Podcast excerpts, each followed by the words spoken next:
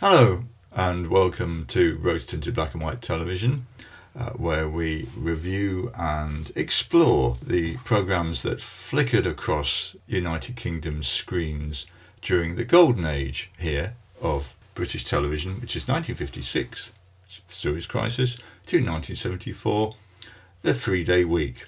And no finer period of television exists in all broadcast history. And as always, my co host is David Newell. Hello. And as Dave intimated uh, last time, we are talking about shows with rotating leads. Now, I think that we ought to have some definitions here, as uh, all good academic symposia. Yes, yeah, we need to get it right from the start. So, when we're talking about rotating leads, there's two obvious ones which we talked about uh, last time, but actually it could be broadened out because, as I'm going to say, you could look at any precinct cop show or bunch of medics. so it's all westerns actually, and I would say that what we're talking about is not having somebody like a permanent lead, say James Arness in Gunsmoke, Yes. who you couldn't get rid of at all and was always front and centre of the show. And it helps not actually being named after the- the lead character. That is a boon, so that you would have ensemble casts which would feature equally billed actors and performers, and maybe each episode may focus more significantly on one character or another. Um, continuing your Western analogy, I suppose Bonanza would be Yeah. you know, a good point of that. Bonanza, um, the rumor why Bonanza worked is apparently demographically, it had someone for everyone. Yeah, as did the Waltons. Waltons, but you would also then have ensemble cast where everyone is is sort of making the same contribution. So we've spoken about it before. Um, the champions. There would be episodes sometimes where um, Sharon McCready would just be catching up on admin back at Nemesis, but would contribute, uh, and and so one of the characters may may be slightly more focused upon. But the idea is that you had a team, or you would have an ensemble cast where each episode would would feature one of those characters at at the forefront, and the others would be you know so kind of like decorously around them. Um, and I was talking to to someone the other day. I suppose a good example of that. I know it's slightly out of our our wheelhouse. Um, would be boys from the black stuff. Did occur to me actually that you've got something which obviously is a spin off from the Black Stuff. Hmm. Uh, obviously, that's Alan Bleasdale. I suppose GBH would be another one of his. Hmm. And usually, actually, one of the core things in the 80s and 90s for BBC shows would be ensemble casts, which would focus on each week, and then there would be an arc. So they would sort of reappear. Yeah, in Um, the in the seventies, I remember there was a TV series called Accident, which which started off with an accident, a a car crash, um, a- and there were ten people kind of peripherally involved in that, and then each episode would feature one of those characters at the forefront, how they they got to to where the accident uh, occurred, and then what happened to them sort of right after that, and there would be sometimes very little contact with the other characters during that. They would have their own surrounding world as as such. Yeah, and I think that's probably the focus of it. I mean, we talked about the Four Just Men, which Yeah. is based on an Edgar Wallace set of stories, and in the Four Just Men, the TV show that was uh, made at Walton Studios. What you have is the Four Just Men signing their piece of paper right at the beginning, being introduced in the voiceover, and then you would suddenly get the splash with Jack Hawkins or Richard Conte or Vittorio De Sica and the other guy Okay. who I apologise to for not remembering. usually they would be the folk for that story, and there would be some moment where, and it's always a he, obviously, with Four Just Men, has to phone up one of his mates, and they do a bit of magical research and come up with the goods surprisingly easily, really. Mm. But what you get is that kind of one sided telephone conversation. And I'm kind of intrigued because of the production dynamics of the Four Just Men, because they did seem to do stuff that was on location, even though the back lot would have been in Walton on Thames. There does seem to be quite a lot of it. And it's not just location footage. There seems to be some location stuff in Paris. I'm not so sure about New York, to be honest, but uh, certainly you look at the Italian stuff with uh, Vittorio De Sica, and you sort of think they can't have built that in Walton on Thames. that would cost a fortune. Yes. So, so possibly the the you know because it's quite a, an interesting notion of having four reasonably familiar uh, film faces who who would have been hovering on the periphery of doing some TV as well, but four prominent film faces, you've you've got that novelty of being able to to perhaps cast the net further afield um, because you've got that combination of wait a minute we, we've got Americans in this and we've got some British guys and we've got an Italian as well so you're you're looking at quite a wide market to attempt to capture yeah and I, I think I think it did pretty well actually and they were able to catch up and coming stars the very last Four Just Men which was set in Italy had Alan Bates and I thought who's that girl behind the bar that's Judi Dench. About, formative years. Yeah, about 22 or something like that. Plus a couple of other people. And Fenella Fielding. You, you've also got the, the, the treat as as a viewer because there would be fewer adverts for forthcoming programs and fewer TV magazines uh, around at the time. Is it would be a lovely treat and surprise to find out who would be the lead character that episode. Yeah, yeah. I mean, um, and they were fairly. There's 39 of them. To tell the truth, I th- think I've only seen 37. Um, so the the inciting episode uh, where they all get together, I haven't seen. Find their big document. yes, that's that's right. It's all to do with their commanding officer. It's what 1959. Yeah, it's only 15 years since the end of the war. Mm-hmm. And they do mention the war quite a lot. They're not shy about that um, when they talk about, or other subjects actually, but in, in France, there's, there's obviously uh, references to that. In Italy, uh, there's references. And potentially delicate situations Yes. given uh, what you're talking about. And but they don't shy away from things like um, the trouble in Algeria, for example, Mhm. um, or people who may have been, to put it politely, collaborators during the war. Yeah, I mean, each week they set themselves quite a hard task.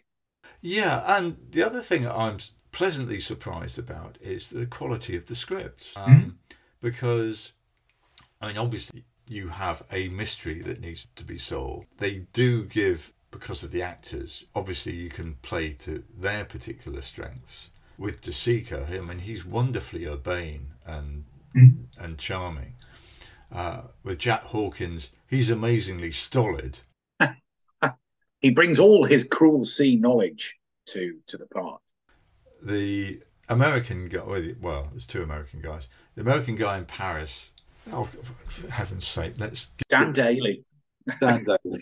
Dan Dailey, the song and dance man, who had his own show, Faraday and Co, for a while in the seventies. uh, and of course, he's blessed with the assistance of Honor Blackman, Mhm. uh, who has kind of yet to acquire the Cathy Gale kick ass persona that she was obviously quite capable of at the time. They just didn't give her those sort of scripts. Uh, and then you've got Richard Conte, mainly in New York. I mean, Richard Conte always came, came across as a very melancholic actor. Yeah, Very, I Um, mean, very good. You know, very powerful.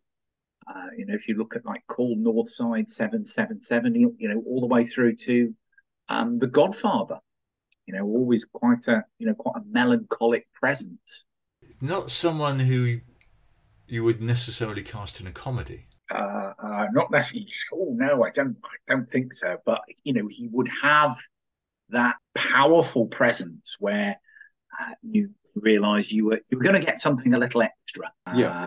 You know, you were going to get something a little extra. Things like um, the big combo, walk in the sun, stuff like that. He, he was he brought something to it. Yeah, and and when he was playing good characters, there would be a measure of gravitas and moral purpose and seriousness, um, as in uh, when he's playing this hotshot lawyer in The Four Just Men, he's sort of taking on pro bono work uh, and coming in and rescuing people's lives and reputations uh, and bringing the guilty to book. And as they all are, it's quite interesting the different flavours where Jack Hawkins does seem to spend a lot of time.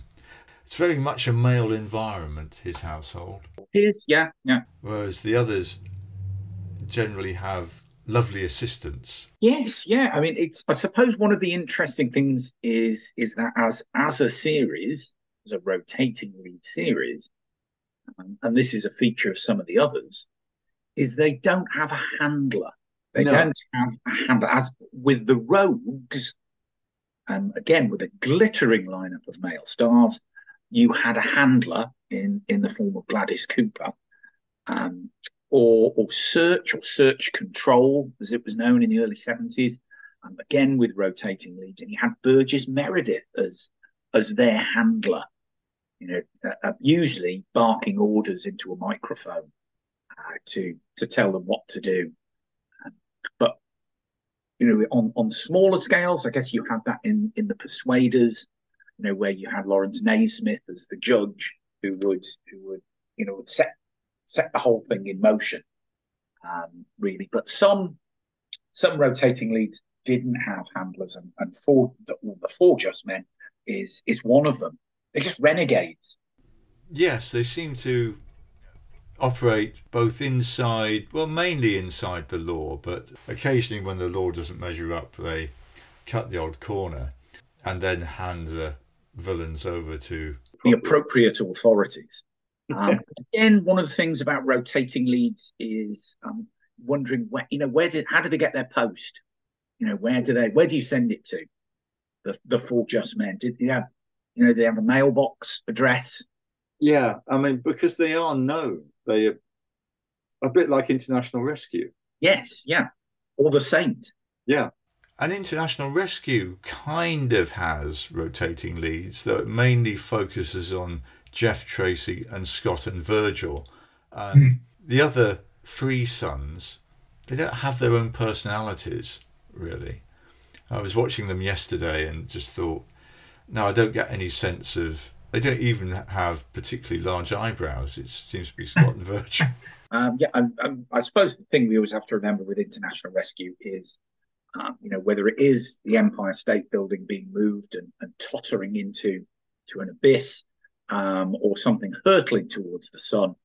Thunderbird One is always called out, even if it's oh we've run out of milk on Tracy Island. You know, we oh quick, we will pick that parcel up, please, from the post office. Right, we'll, we'll, we'll get Thunderbird One out. Yeah, and and looking at it, and they haven't yet found a use of Thunderbird three, which I think is their kind of space shuttle, and presumably just delivers supplies to Thunderbird five. And I expect that there will be a job for it. Uh, Mhm. Just hasn't really happened yet. I mean, yesterday there was quite an interesting plot involved with putting exploding bracelets on people and they had to do a job before they could get the key to unlock the bracelet and there was some evil mastermind behind all this who we didn't see you'd expect it to be the hood except from behind he had Sounds hair. like his kind of behaviour. yeah that's right previously the last time the hood appeared he appeared to be auditioning for The King and I. Given his his penchant um, for those fabulous outfits. That's right. There's this kind of thing with gold epaulets, and you sort of thought that is heavily modelled on Yul Brynner. Um, but on this occasion, it was uh, some guy only seen from behind in a chair who had hair. So unless it was the hood and a wig, but as his helijet got blown up by Lady Penelope, who demonstrated quite a ruthless streak, I would have thought. Does have a dark side to her, despite yeah. that pink roller. Nobody being handed over to the appropriate authorities on that occasion. It was just no chance at rehabilitation there. No, just just a blazing wreck. Yes, it's always good to have a, a hint of villainy and some robots that looked very similar to is it Robby the Robot or whatever it is from uh, Fireball XL5, but gold painted uh, oh. instead. Yeah, so I, I don't know whether Thunderbirds kind of counts because it's an ensemble team piece. Mm-hmm. Um, and occasionally Lady Penelope gets a lead role. So with the rogues, it's quite interesting because they're usually up to no good, but they're usually up to no good cheating people who deserve to be cheated. Absolutely. Cheating the cheaters. I like that, as Barry Morse says in one of the intros to the Zoo Gang. Um, the idea of turning the tables on someone and you've, you've got a glittering array of Hollywood stardom to, to help them out. Because Robert Coote, Gig Young, Charles Boyer, and David Niven. Again, the American, the British, and the foreigner uh, to to try and um, lead that international appeal. That's right, and they were able to swap people around, and that's David Niven is in very few of them. Really. Oh God, he's hardly in it at all. You know, it's it's what's known as um, if you look on IMDb where it just says credit only is is quite often is is how it's listed, which means you you get your name and your face pasted over the introductory credits each week, um, but you don't have to do much for that. And it's a four star production, and that was his company, um, mm-hmm. at least partly. And I alluded to it in the our last show, was that in the very last episode of The Rogues, they do manage to get everybody together on screen. And there's a fashion show, and David Niven is the compere, and basically they've just filmed him separately in front of a curtain when he was available and then cut him in. And, and that is it. It looks slightly unnatural. Whether anyone would have spotted that at the time unless they were in the industry i don't know. But um, uh, and it's not only the regular i mean larry hagman turns up i think in oh right okay. Yeah i mean again you know these these series where you've you've got big names as as predominantly doing all the heavy lifting um, would be you know a, a, marvelous opportunity for you know young up and comers i guess you know to say hey you know i've been i've been working with charles boyer. Wow um, or i've been working with david niven but i think he was just standing in front of a curtain um, you know it's that it's that notion of of being able to do that um, and that's partly one of the joys, I guess, of watching some of these series, as you said, you know, uh, um, where you can sometimes spot um, big names nowadays, um, kind of like having their tryouts before they were famous. Um, yes. Now, a thought occurs to me, Dave.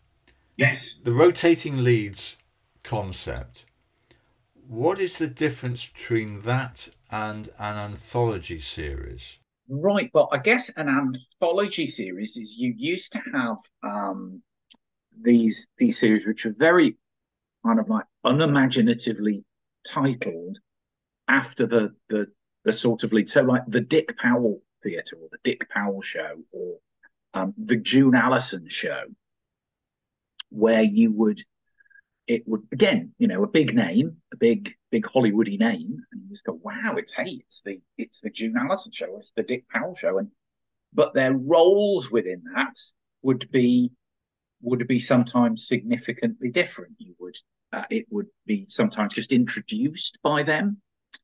Um, they would occasionally be in it. One of the things about um, the, the Dick Powell show, he, he used it as a way of flexing his directorial muscles as well, because that's what I eventually moved into. Hmm. Um, and they there would not be recurring characters.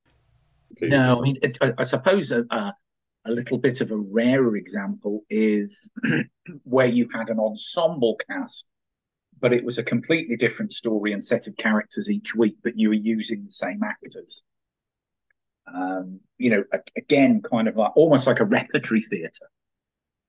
Yeah, which is quite a nice idea because it gives people a chance to exercise their chops, basically. Yes, yeah. Um, and you're not having to fall into a cliched habit of your character, which could mm. happen in a long running series. And one of the things that you've got to remember is, say, for Just Men, you've got four people, 39 episodes. I mean, really, that's just about nine each or whatever it is. Yeah, because they're only half an hour as well. Yeah, yeah. And and one of the things that you would you would also be doing is is having the advantage of rotating leads is that you may be able to attract slightly bigger stars or bigger names um, because you would be able to fit their their other film and TV work around it because they weren't gone tied in to to having to do 30 odd episodes. And depending on your uh, resources if you have the luxury of a proper second unit or whatever it is, or the mm. studio space, you can wheel people in and you can actually double up on the production. So you might have Jack Hawkins filming at one time, and then you might have somebody else, like Richard Conte, for example, pretending to be in America, but actually in Walton on Thames. Um, um, and of course, you've got John Schlesinger as the second unit director. Crivens. Yeah, or location filming, I think they uh, they put it. Um, so, yes, it could be regarded as an efficient way of going about your production. Now, as I said before, what intrigues me with the kind of cutaways, where they're on the phone or even the location filming, is were all the scripts written before they went into production? Because I was looking at Maigret uh, as well, which has location filming in Paris, and you sort of think, did they keep popping over on the ferry, and just doing that bit as and when required, or did they know that they could just wrap everything guess, up in a week? Planning, you know, if you've got you know 20 or 30 you know, odd episodes, you might go over and and film them all at the same time. You know, those French location bits and pieces, and that's that's going to be a challenging role both for the production unit um, and for the actors involved. What episode is this? Who am I saying this to? Usually, when they're in Paris, they're walking up and down those uh, ladder streets. Mm. They might be in front of Sacre Coeur or something like that, or they're in Montmartre, or they're just strolling into a cafe. And it's not always the same cafe, but they look pretty similar. There's a. Isn't that the same with all Parisian cafes? Well, quite. There's obviously quite a lot of barge work because that featured yes. very heavily in Simenon's uh, because he lived in a barge with his extended menage a trois or however his domestic arrangements worked as they went up and down uh, the canals of France for a, a period of time. But you have to plan all that uh, ahead, really. And so, mm. once again, I'm wondering how much notice they gave people. Presumably, the writers had to work out from the novel what would be required for external scenes. I don't think it was all sync sound. Um, there's probably actually, in fact, very little sync sound, to be honest, which would mean that you've got a lighter crew. But unlike a lot of shows now where you're already in production and people are given six weeks to produce a script, which then goes into production in another six weeks. You don't necessarily have the chance to work out when you're going to do that stroll down to the cafe or into the bar or whatever it is, unless they just did generic ones. But it seems to me that in certainly in Maigret they probably didn't. Um, there's a lot of dodging around corners and stuff like that, which um, it you could always say that would be generic, but it didn't strike me as being quite so much uh, in the stories. And the same again with the Four Just Men. A lot of stuff in Italy, which was either in Naples or Rome for the most part. And you sort of think, oh, right, yeah, that actually looks like it's Naples or Rome. it really does look like a location. Um, and particularly if you're following someone through the streets, then you have to know that that's in the script. Mm. You can't just sort of do that off the cuff and it's a possibility that Vittorio De Sica could lay his hands on a crew. Oh. I mean, one, one of the other things uh, uh, as well, and maybe perhaps not so much with with Four Just Men, I don't know, maybe, um, is is the public as to whether they you know prefer one lead or have a, a, a particular favoured lead over over another. And again, that has like an impact on on the balance of the series. So if you look at, you mentioned before about Western series, you know, if you look at the the, the Western series Maverick, which mm. originally started off with with James Garner and and Jack Kelly as as sometimes rotating leads, sometimes working together, and they introduced their cousin Beauregard, um, our very own Roger Moore. Uh, and the idea then that is that they had like a third lead to have their own you know storylines or their own their own episodes and whether that was you know in response to viewer feedback you know that idea of oh well they're they're they're more preferred. Probably it's to do with workload basically. You know it's it's what else you know if james garner not to be confused with the everton footballer of the same name currently. I, I love everton at the moment because they've also got Tarkowski playing for them um, it, which I, I'd love to see, like Andrei Tarkovsky playing football. That would be um, a very long and slightly sinister. yes. Uh, but yeah, with like I said, with with James Garner, Jack Kelly, and, and Roger Moore, the fact that oh wait a minute, you know James Garner needs a little bit of time off to to go and make I don't know Mr. Buddwing or whatever, and and the idea is, well, we, we know we've got two people who can can handle the chores, you know, while they're while they're away, and viewers wouldn't feel as if they've been shortchanged a little bit.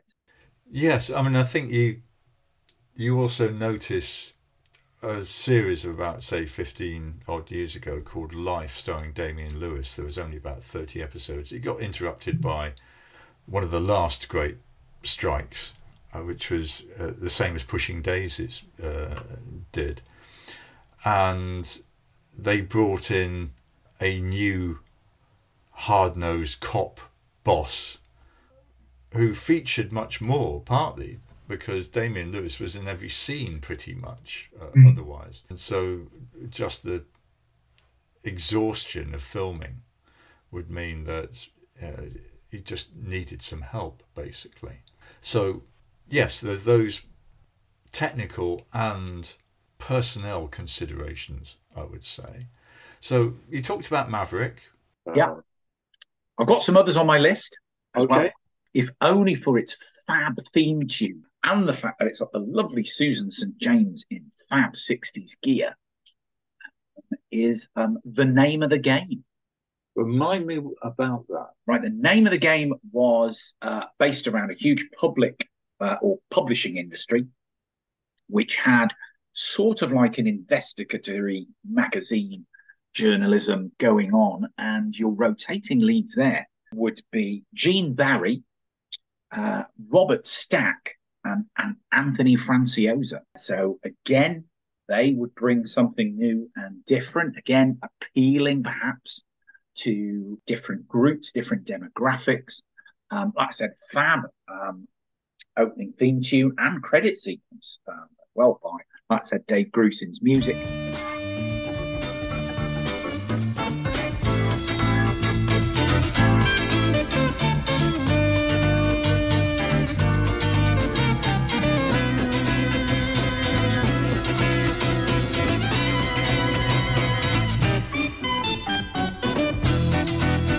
Um, they didn't have a handler as such. There wasn't a venerable American lady who who ran the magazine, like in the great series Berlin Desk.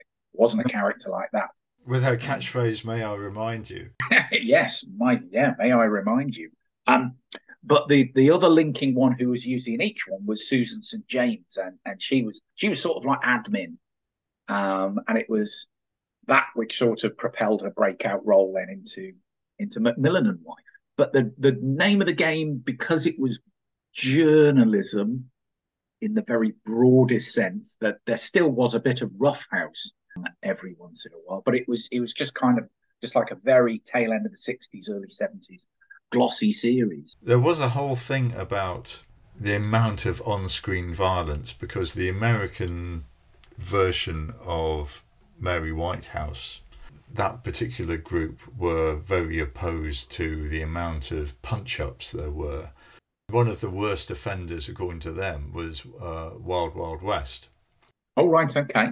And eventually, I think that got cancelled on the basis of the number of punch ups that they had, and it was kind of sacrificed. But it there again, I mean, it was a fantasy western essentially, and it was moving towards the the tail end of westerns. Once again, on the western theme, I don't know if this is on your list, The Virginian. Yes, again, The Virginian, uh, based upon a best-selling book.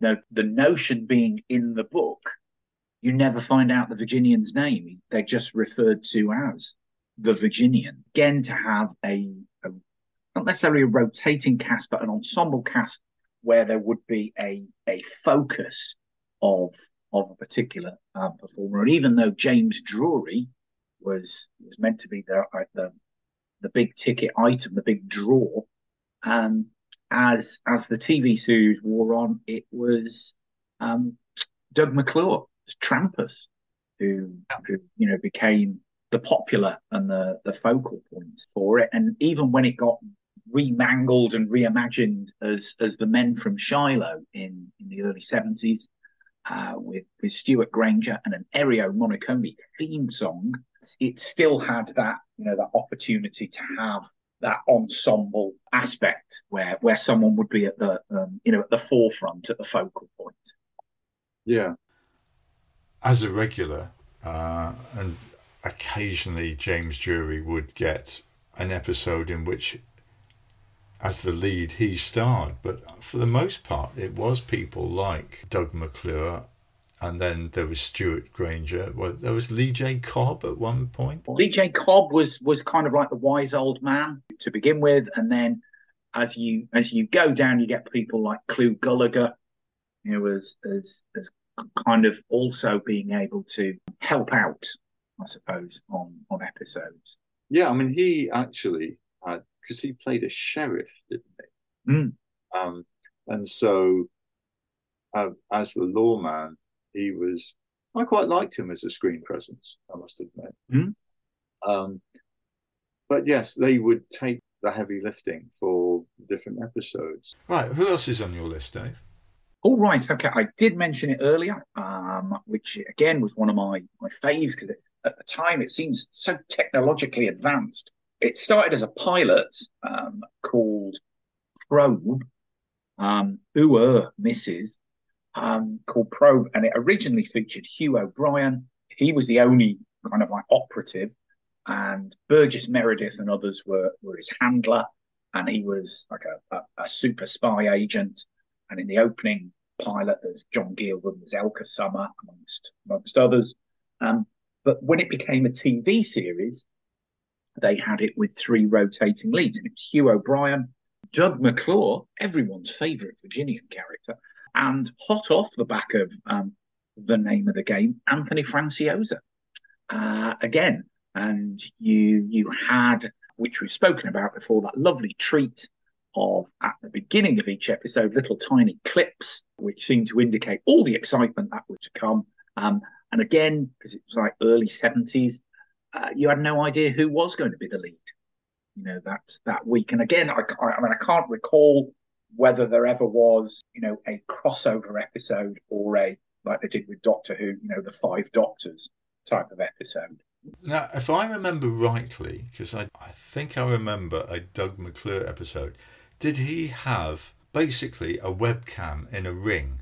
He did. They used to. One of the ways they used to do is they used to have like a little little bit of a medallion, which had like a microphone and uh, and and camera hidden in it. So it always amazed me that when you saw the footage of that, that with Burgess Meredith and the tech crew, it wasn't just um, filming someone's tie that they were speaking to, kind of like Chestnut. You were still able to see their faces. The big, you know, technology advancement is there was all kinds of, you know, gadgets and, and gizmos um, to allow them to to take on whoever they were taking on. Gadgets technology, I suppose that's coming out of well, Man from Uncle, uh, mm-hmm. uh, James Bond, um, various other things, and then you know you get the six million dollar man, etc. So there's, there's quite a lot of heavy tech there. On the British side, uh, I don't know whether you thought of this. Is zero one? We have mentioned this before. Yes, we have. Yeah. 1962.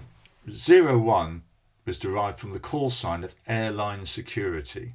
Now, the guy who ran airline security was based on a real character uh, but they changed his name to Alan Garnett, and it was Nigel Patrick. Oh, right, okay. But they had a lot of human interest stories, and they did have a man, I think it was mainly a man, in every port or airport.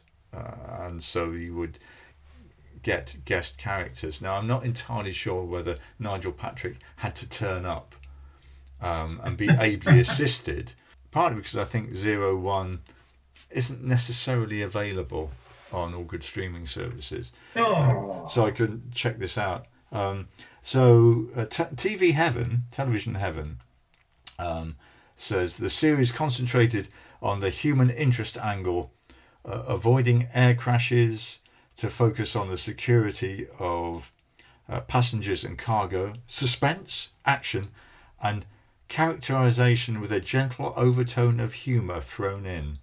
That so, really sounds like the doctrine for all TV programs. What all TV programs should be like. Uh, let's see. The international flavour was heightened by Garnett having an American assistant, Jimmy Delaney, US actor Bill Smith, and an Indian secretary, Maya, who was in fact Polish born actress Katya Douglas, who'd lived in India for 15 years. Does that give her the opportunity to really exercise the accent. I don't know. They were different times. Self-identify. I don't know. Yeah, yeah. That was one potential one. I talked about in American series. It's almost any precinct cop show. Uh, so yes, yeah. Um, the Naked City, and each episode carefully crafted. It sounds like an advert, doesn't it? To be an insightful look into the lives of real human beings reflected most memorably in the continued use of the now famous tagline, originally written for the feature film There are 8 million stories in the Naked City. This has been one of them. So you had the regular characters themselves Senior Detective Lieutenant Dan Muldoon. Um, of Irish descent, I'm hazarding a guess here. All New York cops are of Irish descent, aren't they? no matter what their background. The actor was called John McIntire. The eager uh, young neophyte, Detective Jim Halloran, James Franciscus. Oh, right. And um, the crumpled, seen it all before officer Frank Arcaro, Harry Bellaver. They displayed compassion tempered with toughness, becoming emotionally involved in the cases they investigated. Very unprofessional. Yeah, wouldn't that nowadays? Yeah, that is pretty much like all other cop shows. There's stuff like Homicide, um, you know, Life in the Streets, Hill Street Blues, you know, that idea of having an ensemble cast, but having an ensemble cast that has been created in such a way and the, the way it's written as a viewer, you don't necessarily feel shortchanged if one particular character one week seems to be having more screen time. I guess that's the way ensembles work. One series which has been on Talking Pictures TV, uh, The Detectives, uh, originally. Oh, right, yeah, Robert Taylor, yeah. Uh, a commercial half hour. Um, I think it then got later bumped up to uh, commercial hour. And actually, more isn't always better. I thought that the half hour stories were fairly tight and you didn't have the soapy elements that they felt obliged to introduce by expanding it. It's not always the case. I mean, for example, Danger Man went up from half an hour to an hour and um, was all the better for it, to be honest. Danger Man, obviously not a rotating lead, um, the series. Yeah, what what other people have you got? Again, it's a little bit outside our timeline, but we we've learned that that's that's a very fluid aspect. Is sometimes you get it where where series are very successful, but there are circumstances beyond their control. And if you look, you know, it's very easy to to to forget this. What a massive hit at the time the equalizer was with Edward Woodward. He was able to make that move over to the States. He was able to do a series, you know, lots of on trend stuff there. You had a Stewart Copeland theme piece, um, lots of sort of roughhouse action.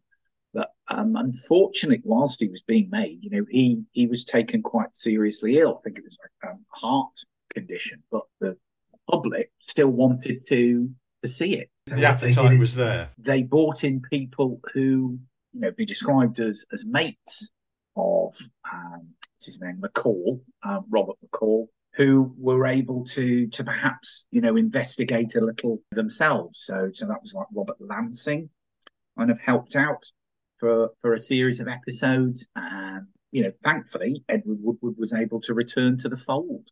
Yeah, so I mean that's it's quite handy. Again, out of our time frame, but you have the problem in a show like Taggart, for example. Yes. Yeah. Yeah. Where the lead actor dies, and you've got to carry the series on, but it's still called Taggart. You have somebody brought in who's kind of very similar, but he's not called Taggart. Taggart-esque. I think it's Alex Norton, didn't they? They brought in and John Michie and uh, uh, is it Blythe Duff? So Yeah. they were still able to to use some of the surrounding cast, but they they found themselves more at the forefront of the episode. you know, the original Taggart, his wife was in a wheelchair. There was an interesting dynamic there. Um, actually, in fact, rather like Maigret, basically, the, the domestic side also featured. So you got some sense of that there was some personality behind the gruff detective. Yeah, what one of my favourite scenes in a Taggart episode when Mark McManus was was in there as Taggart, his wife suffers a medical emergency. She goes into a coma, uh, and he he goes to the hospital and uh, sits at her bedside, holding her hand and talking to her very gently and very lovingly. Because he's been told that that maybe those those sorts of conversations will will get through and and and break through the coma barrier and, and, and see her revived. It's a very different scene for him. Um, it, like you said, it's a different domestic side, and uh, there's there's no response. And you know he he steps out of of a hospital room, and two of his colleagues are there to report the progress of a case, and it's not what he wants to hear, and he just goes into this absolutely raging tirade of their incompetence, and it's that that gets through, and his wife does wake up. Um, I just thought it was so beautifully done. The idea of the fact that that's that she's going to respond more to that because that's what she's probably used to listening to. Yes, I mean, there's As I say, it's not our period, uh, but there's a lot to be said about Taggart, particularly the three episode ones, which allowed plenty of other time to explore other characters and other other subplots. Eventually, it got cut down to, I think, two hours, either in one lot or and, and then into single hour commercial hour television, and it suffered from that. I think which is a shame because the uh, the longer versions were quite intriguing. And and Glasgow of course is the most American type city in the United Kingdom. It it feels like somewhere on the east coast of the United States. But yes I suppose you could say that Taggart eventually kind of became a rotating leads. Again you know you have kind of like TV you know one-off episodes of TV series again sometimes hampered by you know illness or, or nasty falls where the lead actor um, was indisposed and they would have to find a way of of shooting around it and you know have perhaps at the beginning for an opening scene and perhaps at the end for a for a closing scene but the supporting cast having to do the the investigating or the sleuthing. Are we talking about Randall and Hopkirk and that episode?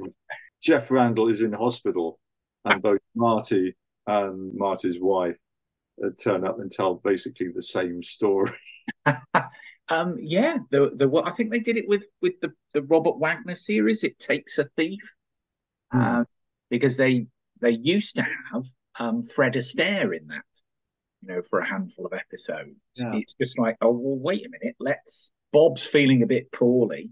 We'll we'll ask the supporting cast to bolster up. Hey, we've got Fred Astaire, so that's all right. So the rotating leads thing. I mean, the most obvious ones Four Just Men, the Rogues, almost any cop show or western um, that, that doesn't doesn't carry a, the lead character's name. But there are other shows on the BBC which went to two series and Take Three Girls. Come down to London town, watch the people there rushing round and round with no time to spare. Look around for someone, trot around living if you can, if you're strong.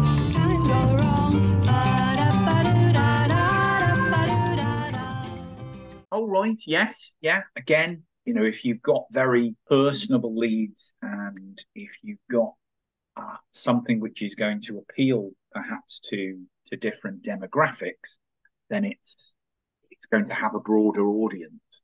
For those who don't know it, I think it was uh, first shown in 1969. Um, the series was created by Gerald Savory, um, I was about three single girls sharing a London flat between the end of the swinging 60s and the start of the glam 70s.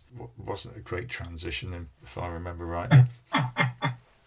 um, they were posh cello playing Deb, Victoria Edgecombe, who was played by Lisa Goddard, failed actress Kate, Susan Jameson, and Cockney art student Avril, Angela Down. Each week, the story concentrated on the ups and downs of one girl in particular. Episode titles would sometimes reflect this. The first one was titled Kate, Stop Acting.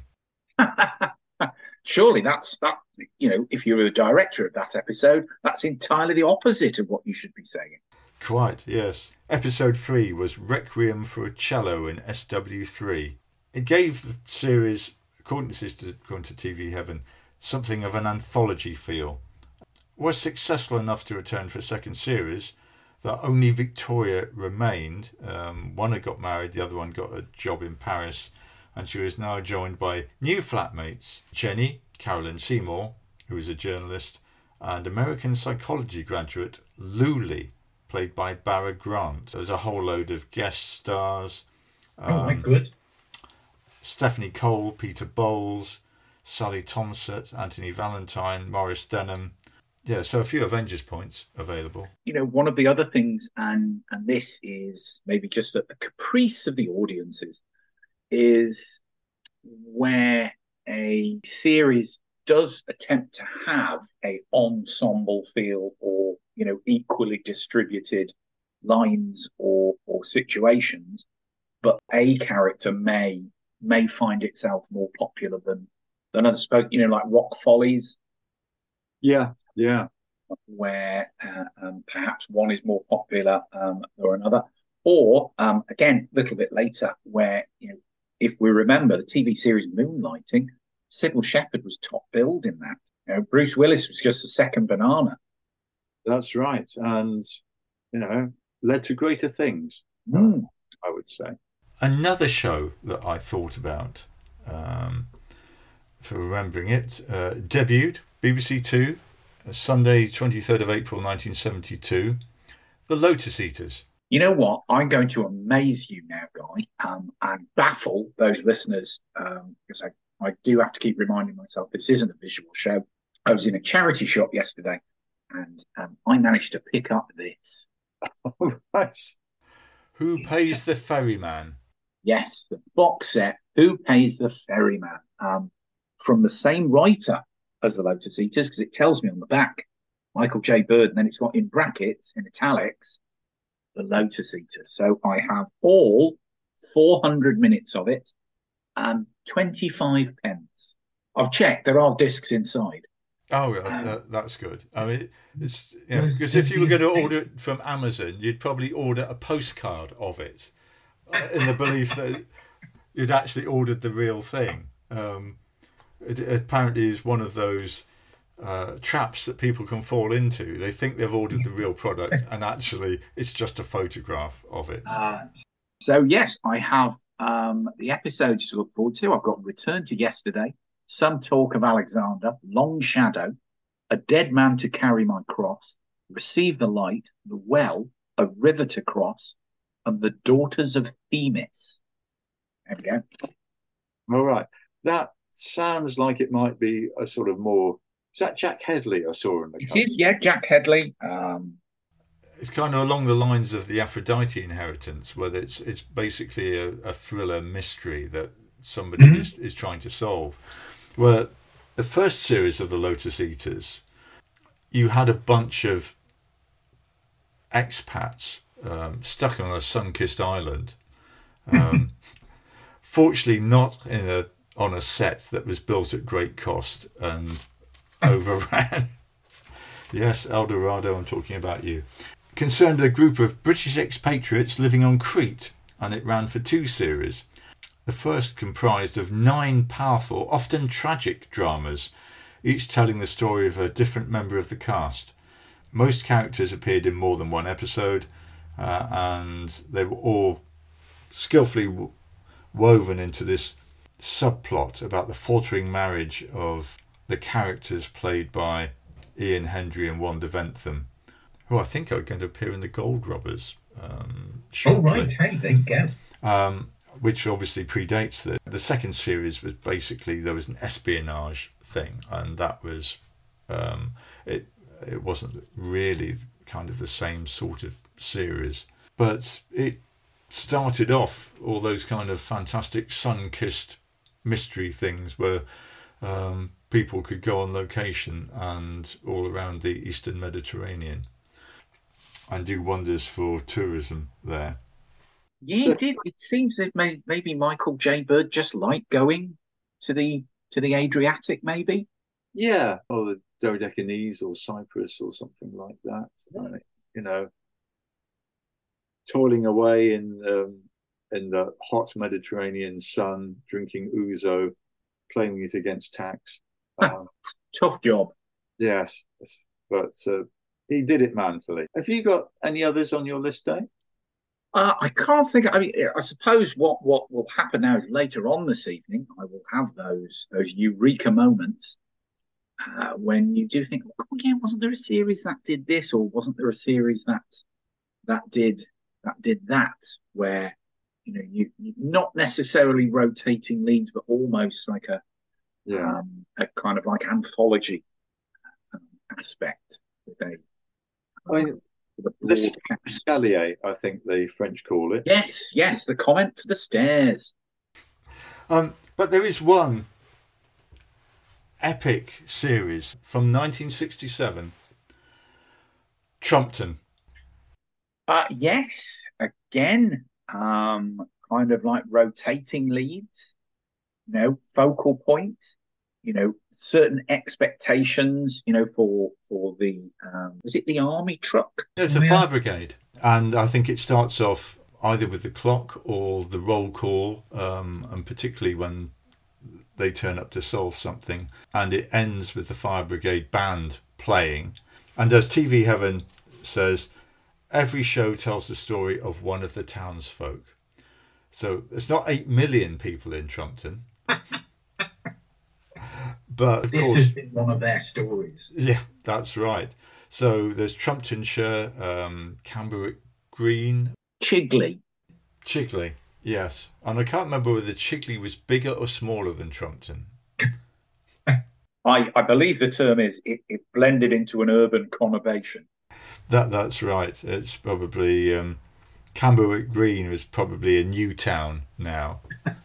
yes, that was uh, one that it's worth revisiting. I think. I think that kind of wraps up our exploration of uh, shows with uh, either intentionally rotating leads or rotating leads which have been forced upon it by circumstances. A lot of mileage, a lot of mileage out there. Right. Um, have you got any other business, Dave? Uh, no, I think I think that may be um, about it. I'll go in and rub my my slightly unshaven chin and have a think about um, our next topic. Right. Uh, this has been Rose Tinted Black and White Television. I've been Guy Morgan, and my co-host has been David Newell. Um, Thank you. and we will be back again to discuss whatever Dave comes up with. Could be me, could be him. Guy could do it as well. Yeah, I'll have a think about it. Yes, so thank you very much for listening and look out for us next time.